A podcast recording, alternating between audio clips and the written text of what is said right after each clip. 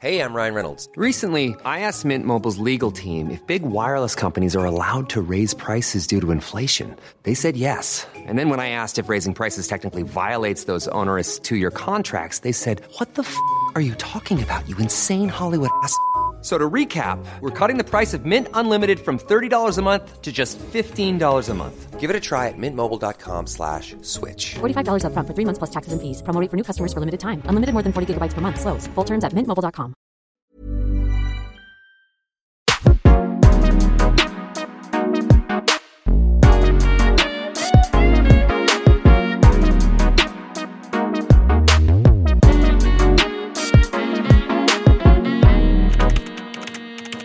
Cordialement, Zoé.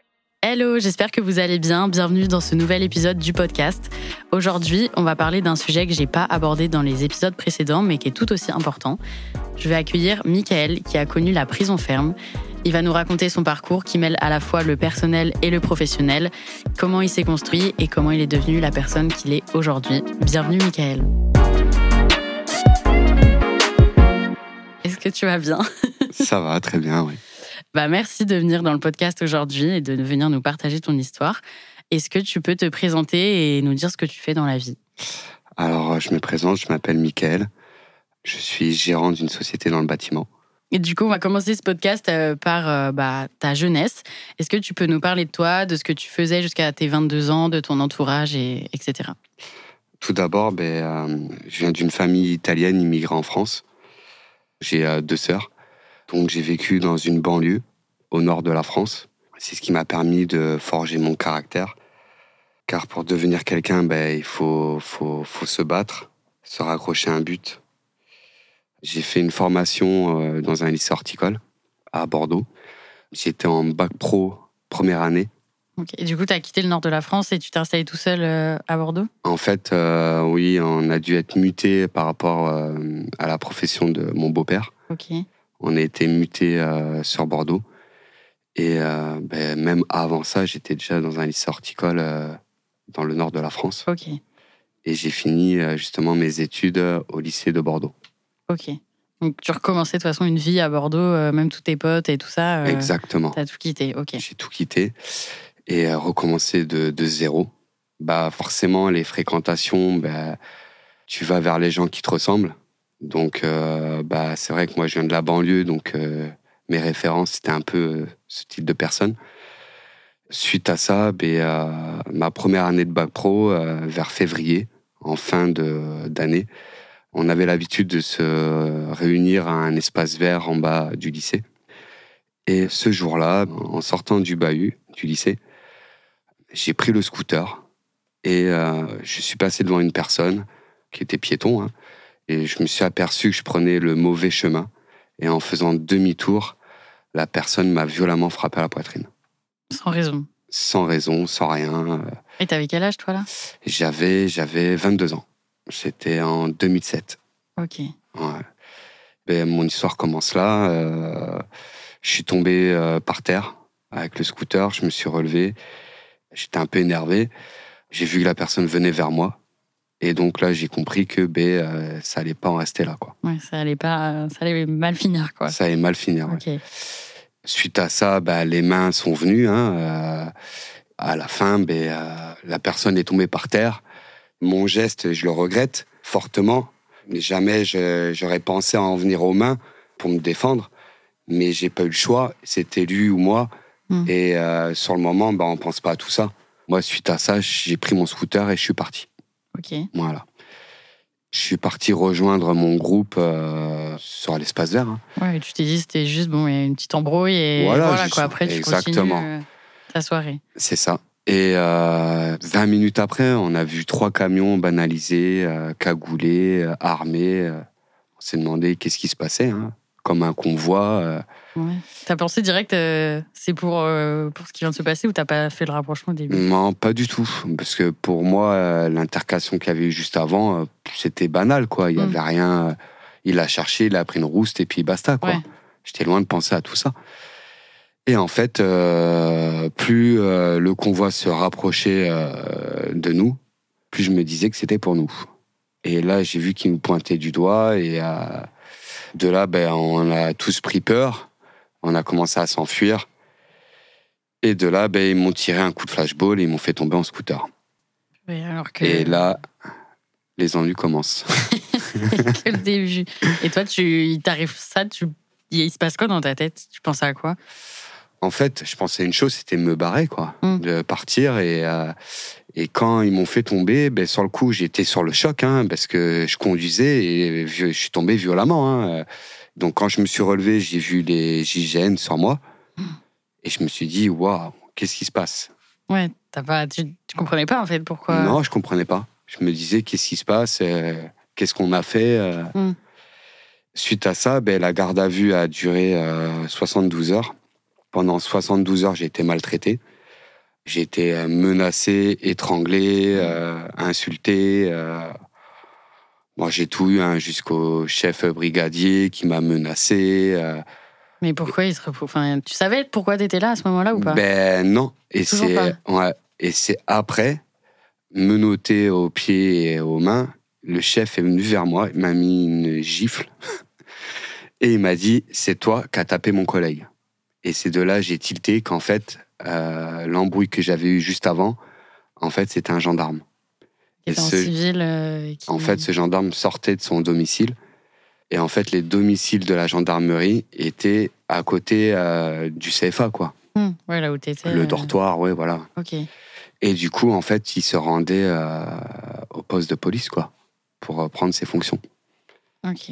Voilà. Et bon, il a quand même. C'est lui qui a commencé, quoi. C'est. Bah, c'est lui qui a, qui a mis le premier coup. Hein. Je suis tombé par Ouais. terre. Et ça, il. Enfin, la police te reprochait en gros que c'était toi qui avais juste embrouillé pour rien et que lui t'avait rien fait. Exactement. Bah, en fait, c'est une bande de potes hein, entre eux. hein. Donc, Mm. euh, tu sois en tort ou pas, leur collègue était au sol. Bon, c'est vrai qu'il avait des séquelles. Hein, euh, Mm. Je sais pas.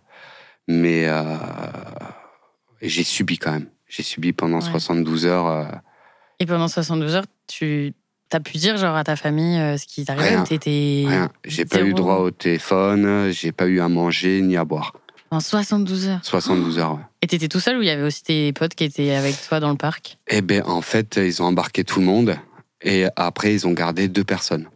Moi et un ami à moi. Et en fait, cet ami, euh, quand j'ai tapé euh, le dernier coup qui était mis euh, au gendarme, il est tombé au sol et en fait, mon pote m'a vu euh, l'intercation entre moi et lui et il est venu voir qu'est-ce qui se passait. Suite à ça, on a su qu'en fait, euh, mon ami, euh, la veille, s'était fait interpeller par ce gendarme parce qu'il buvait une canette sur la voie publique. Ouais. Voilà. Donc, il l'a reconnu et. Il l'a reconnu, donc pour eux, c'était un coup prémédité. On l'avait suivi de son logement et euh, en gros, c'était une vengeance. Mais pas du tout, moi, je savais même pas qui c'était. Ouais, et même t'as- mon ami, s'en souvenait même plus. Ouais, tu voulais juste rejoindre tes potes. euh, Exactement. Exactement. Et suite à ça, 72 heures après, j'ai été à comparution immédiate au tribunal.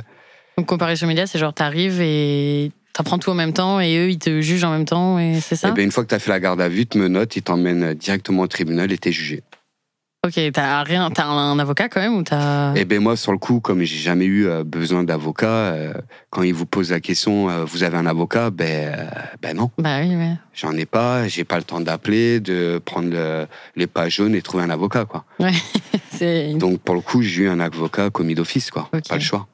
ok. Et puis ils ont appelé mes parents en disant oui, votre fils a tapé un gendarme. Donc ils n'ont pas vraiment expliqué euh, comment ça s'est passé, quoi. Et donc euh, là, ça a été quoi la comparution immédiate? Ça a duré combien de temps? J'ai dû y aller vers les coups des 10 heures du matin et euh, j'ai dû être jugé à 15 heures. Et bah, avec les délibérés, 18 heures, c'était fini. Et c'était quoi le verdict? Et ben en fait, au début, ben moi, je suis arrivé avec mon avocat commis d'office. Lui, il avait un avocat commis par l'armée de terre, donc ouais. euh, il était bien défendu. Ils sont arrivés à une vingtaine en tenue de gendarme. Donc euh, auprès du juriste, tout ça, ben, forcément, euh, l'habit fait, euh, voilà. Ouais, ça. Forcément. Et suite à ça, le procureur m'avait mis 24 mois ferme et j'avais 36 mois de sursis. Et la juge, juste avant les délibérés, elle a posé la question aux gendarmes.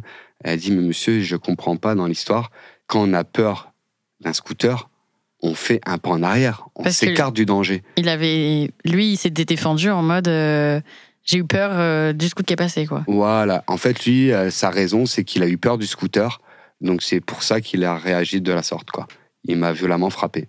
Ah, c'est vrai que c'est une réaction que tout le monde a, quoi. Tu frappes les trucs dont t'as peur. Exactement. Ok, du coup, ouais, la juge a dit ça et. Et du coup, ben, la juge, elle lui a posé la question pourquoi euh, vous avez tapé violemment le jeune homme en premier? Parce que quand on a peur d'un scooter, on fait un pas en arrière, on s'écarte du danger. Et on va pas vers le danger. Mm. Et suite au délibéré, ben, j'ai pris 6 mois ferme et 12 mois de sursis. Quoi. Punaise. Et ça a commencé direct après le. Ah, direct. Donc tu repasses même pas, genre voir ta famille et tout? Ah non, non, non, moi j'ai vu euh, juste ma mère qui était au tribunal, hein, assise, et euh, qui subissait tout ça, quoi. Donc euh, j'étais très mal euh, auprès de ma mère, parce que ma Ouais. mère elle m'a tout donné, euh, malgré euh, le parcours qu'on a eu. euh, c'était, c'était très dur pour moi euh, d'en arriver à là, quoi. Ouais, tu subissais vraiment, quoi. T'as tout qui t'accablait et. Ouais, voir ma mère euh, me voir dans cet état-là, Ouais. me noter, euh, c'est, horrible. Bah oui, C'est horrible. Et t'as pu lui, lui dire un peu ta version, lui parler de tout ça, ou ils ont. ils ont- Eh ben non, en fait, euh, j'ai pu en discuter une fois au parloir. Ah oui, donc sur le moment, même elle, elle devait rien comprendre, quoi. Elle a rien compris. Elle a juste entendu la version de la gendarmerie Ouais, et pas ma, ma vraie version. Comment c'est vraiment passé, déroulé euh, ouais, c'est ça. hein, l'histoire, quoi. Et pendant la comparution, ils t'ont pas, ton avocat, il t'a pas dit euh, plaider la légitime défense, etc. Est-ce que ça a été abordé pendant le. J'ai pas le souvenir que ça a été abordé. Après, euh, déjà d'avoir un avocat commis d'office quand on n'est pas dans ce milieu-là, je me suis senti seul à me défendre Hmm. par rapport à, à mon acte. C'est vrai qu'il n'y a pas été. euh, se battre dans la rue, c'est vraiment pas bien. Malgré que j'ai fait que me défendre, je suis tombé par terre, mon scooter a été fracassé, j'étais à moitié sonné. Quand on a eu les échanges de coups, j'avais le casque avec la visière. La personne en face, ben, malgré que j'avais le casque, j'essayais de le détacher, il me tapait encore. Hmm. Donc euh, oui, sur le coup, ben, euh, j'ai retiré le casque et j'ai mis un coup. Hmm, C'est de là où j'ai arrêté vraiment euh, cette embrouille, quoi. ouais, Cette altercation, quoi. ok. Et donc, quand t'apprends que tu vas avoir six mois de prison, il se passe quoi dans ta tête? Tu penses quoi? Comment tu réagis? Ben, sur le coup, tu sais, 72 heures, euh, ça paraît long, mais ça va vite. Et euh, une fois qu'on te dit ta sentence, bah, tu sais pas comment ça va se passer. Hein. C'est on te prend, on t'emmène après dans un bus, euh, c'est un, c'est un fourgon à tiroir, et de là, on te dit, on t'emmène à Gradignan, euh, en prison. et sur le moment, tu réalises pas encore. Ouais. Tu te dis pas, c'est un mauvais rêve, je. Bah si, tu te, tu te demandes qu'est-ce qui se passe, ça va tellement vite. Hmm. C'est ouais, c'est c'est c'est impressionnant. C'est on s'en rend pas compte sur le moment. Ouais, c'est ça. C'est vrai, on s'en rend vraiment pas compte.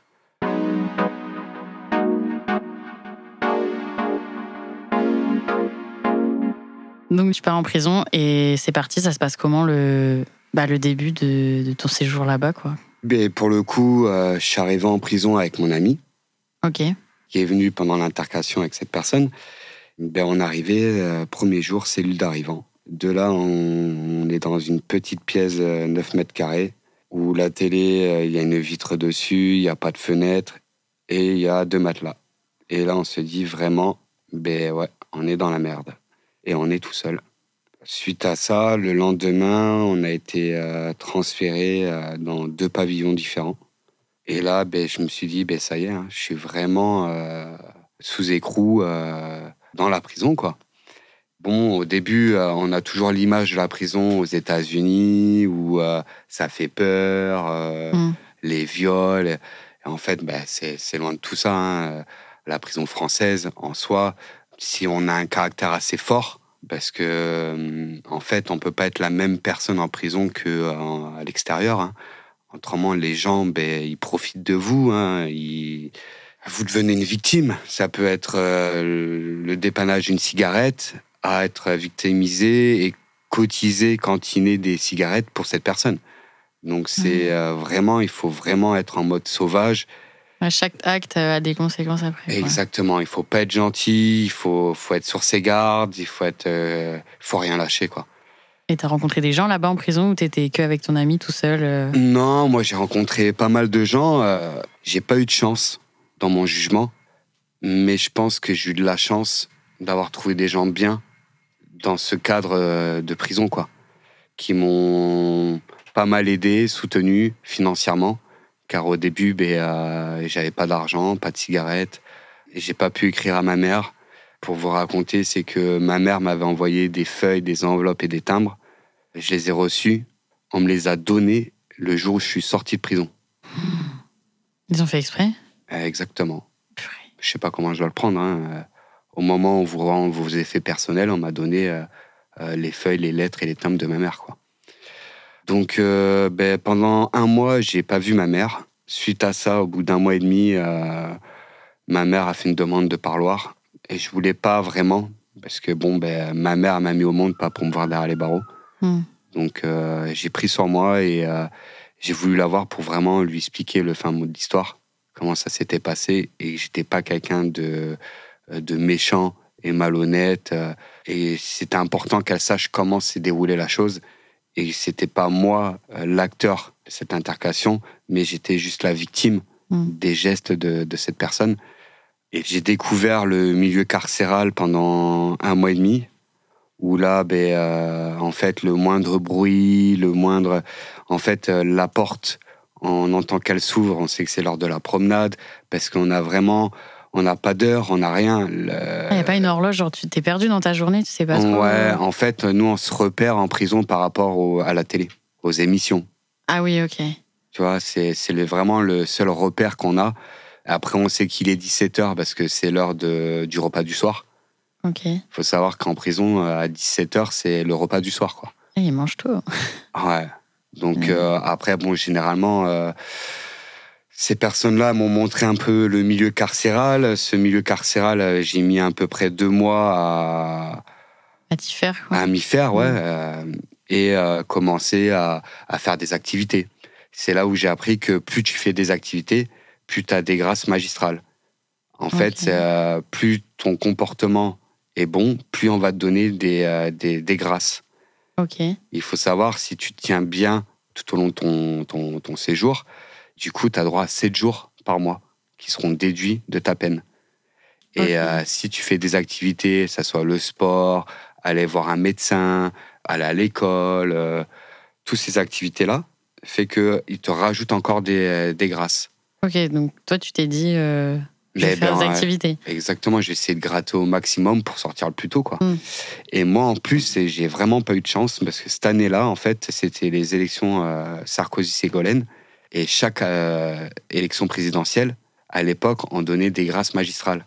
Ok. C'est-à-dire que le président, une fois élu, il donnait euh, six mois, sept mois de grâce aux prisonniers. À tous les prisonniers ou aux prisonniers tous qui les prisonniers. Ok, ah, je savais Voilà. Et Sarkozy, lors de son élection, il a dit qu'il retirait les grâces magistrales. Ah. Donc euh, pendant les élections, euh, les gens qui m'entouraient là-bas me disaient Tu vas être libéré dans deux jours, c'est bon, tu sors, pas. Ah, parce qu'il y a les grâces magistrales. Donc je m'étais dit Bon, bah c'est cool. Et finalement, ben, il a annoncé à la Oh télé qu'il n'y aurait pas de grâce. Ah, la Donc j'ai dû purger ma peine euh, jusqu'au bout. Et euh, ben, j'ai fait à peu près quatre mois et demi, quoi.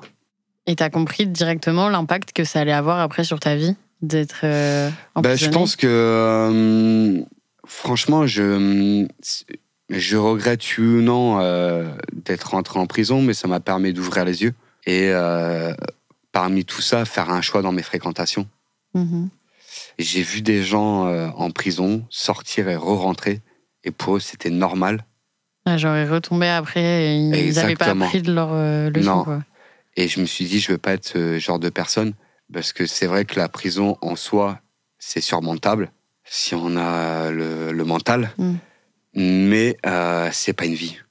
Et moi, je voulais pas de cette vie-là. J'ai toujours été bosseur. On m'a toujours euh, inculqué euh, une éducation où euh, il faut, euh, faut rentrer dans le système et bien s'intégrer dans le système. Et pour ça, ben, il faut travailler, il faut. voilà quoi. Et moi, j'avais un but dans la vie et c'était pas celui-là. Mm.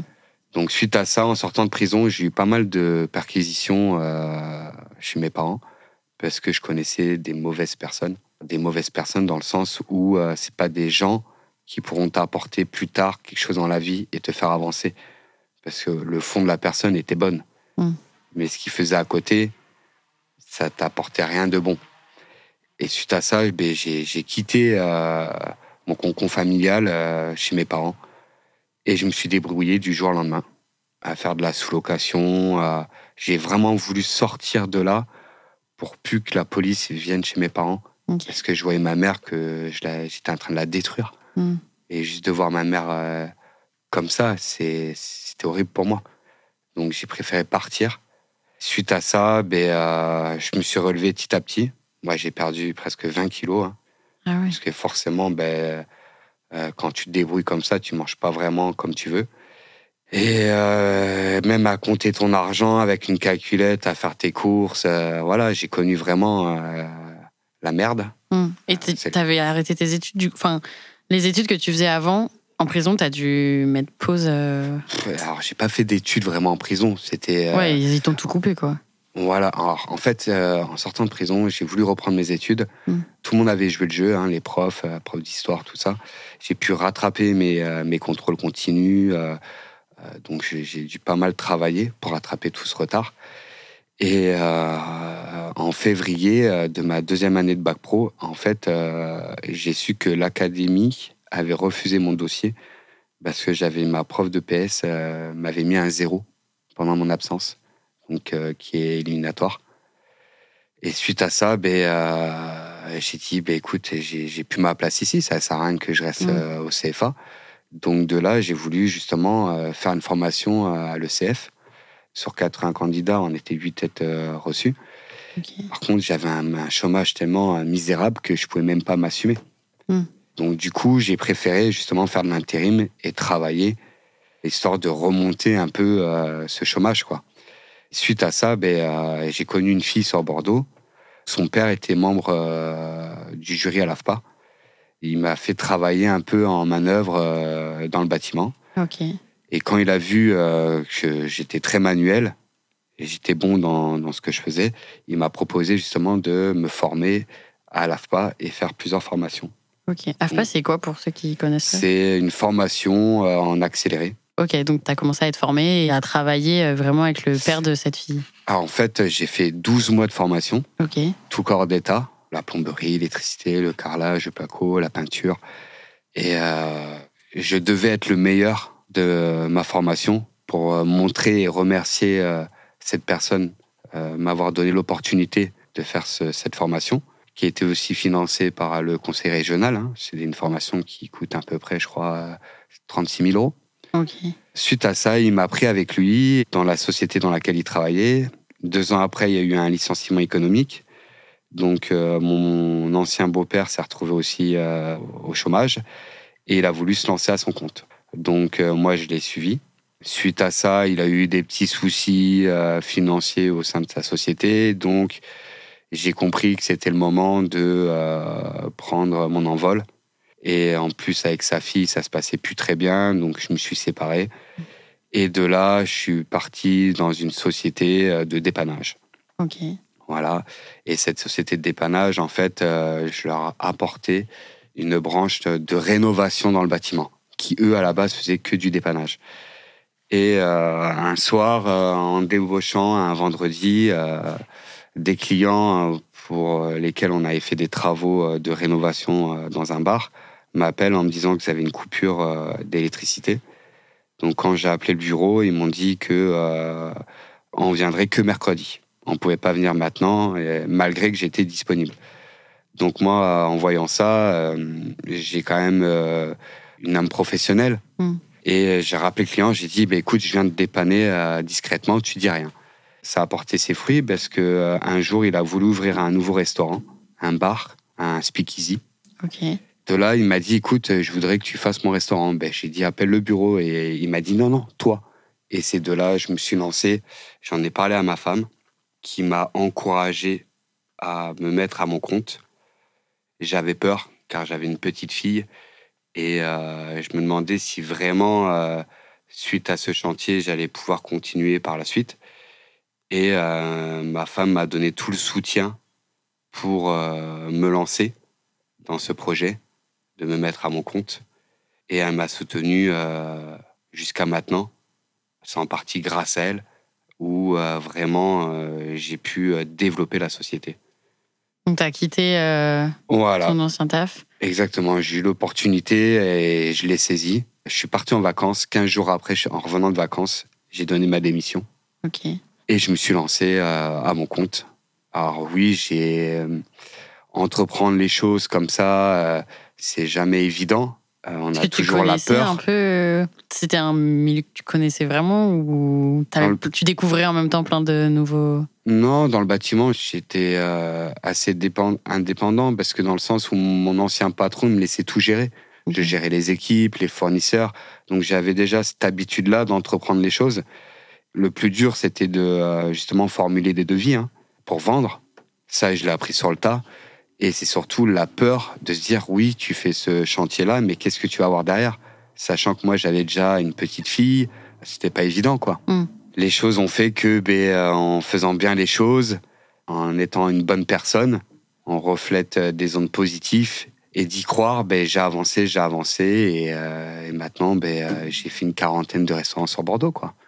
Comme quoi? En combien de temps en tout? En sept ans. Ouais, donc euh, juste avec un petit acte de gentillesse et de je vais vous aider. Exactement. Et la déterre aussi, parce que t'aurais pu euh, juste écouter ton patron et te dire bon, bah j'irai mercredi, quoi. Exactement. Tu serais passé à côté de cette opportunité. et- C'est ça. Exactement.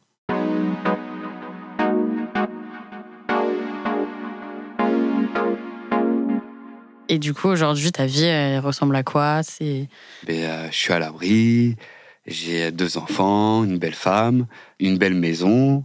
Je fais mes courses sans regarder. Ouais. Ça, je Ah crois ouais. que c'est c'est la plus belle chose, c'est de quand tu fais tes courses, tu regardes pas. Et ça, franchement, ça a pas de prix. Hmm.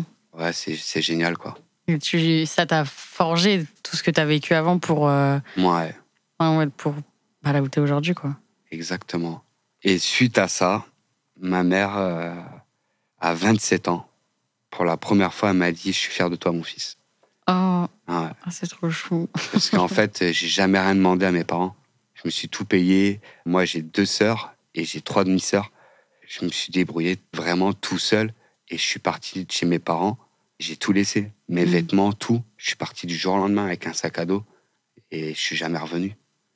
J'ai fait ma route tout seul et euh, quand elle a vu où j'en suis venu, et même, euh, bah, même dans la famille, vous savez, la prison, on vous dit quand vous êtes en prison, il n'y a plus d'amis. Moi, j'ai des amis, ils m'ont écrit, mais ma propre famille m'a tourné le dos. Ah ouais J'avais que ma mère. Et ça, ça reste. Et euh, ma mère, elle est d'une famille de 12 frères et sœurs. Mm. Et c'est vrai que mes tantes, ben, à chaque fois, je sentais que j'étais mal jugé. Mm.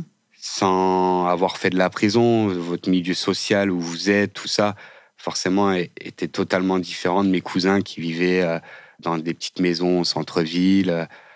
Donc, on était vraiment un peu mal vus. Et maintenant, j'en suis fier. Et j'avoue que ben, euh, ça m'a permis de voir les choses. Et euh, bah, la famille, on la choisit pas. Ses amis, on les choisit. Et je pense que ma plus belle famille, c'est mes amis Oh, C'est Ouais. beau. et ma mère. Ouais. C'est ma première femme euh, de ma vie. hein. C'est trop chou. Et j'en suis reconnaissant parce que la personne que je suis, c'est elle qui me l'a qui me l'a apporté, qui me l'a donné, avec toutes ces valeurs-là. Et, et voilà, son caractère fait que euh, celle qui me l'a transmis, elle aussi, elle, elle a galéré. hein. On est d'une famille italienne. euh, Ils sont venus là après la guerre, avec les, les douze frères et sœurs. Elle a galéré pas mal. Mm. Et euh, je voulais lui, lui donner ça, quoi. C'était mon plus beau cadeau pour elle, c'est que je réussisse, quoi. Ouais, bah, t'as réussi. Voilà, qu'elle n'ait pas l'image qu'elle m'a vue en prison. Mm. Voilà. Bah, en tout cas, c'est trop beau. Est-ce que tu aurais quelque chose à dire euh, aux personnes qui nous écoutent euh, et qui, qui se cherchent aussi ou qui ont peut-être un parcours similaire euh, que dans la vie, il faut euh, jamais se rabaisser, avoir un but, un pourquoi. Pourquoi on, on travaille, dans quel but? Parce que travailler pour gagner de l'argent, ça n'a aucun sens.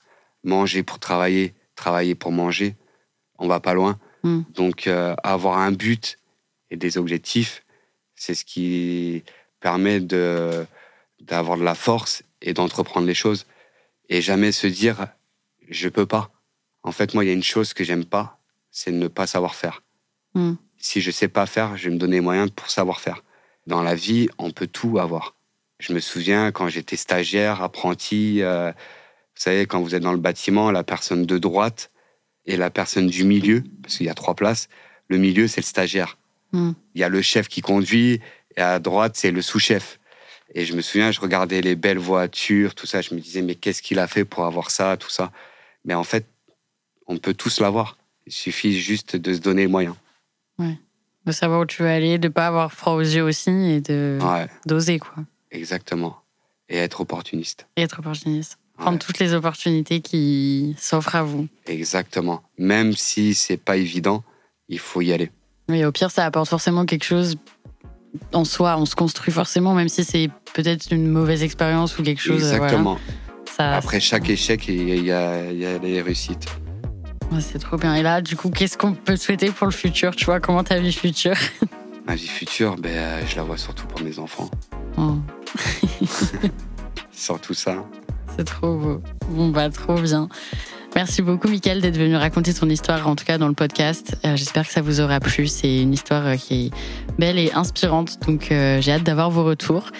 Merci à tous de nous avoir écoutés. On se retrouve mardi prochain pour le prochain épisode du podcast. Cordialement, Zoé.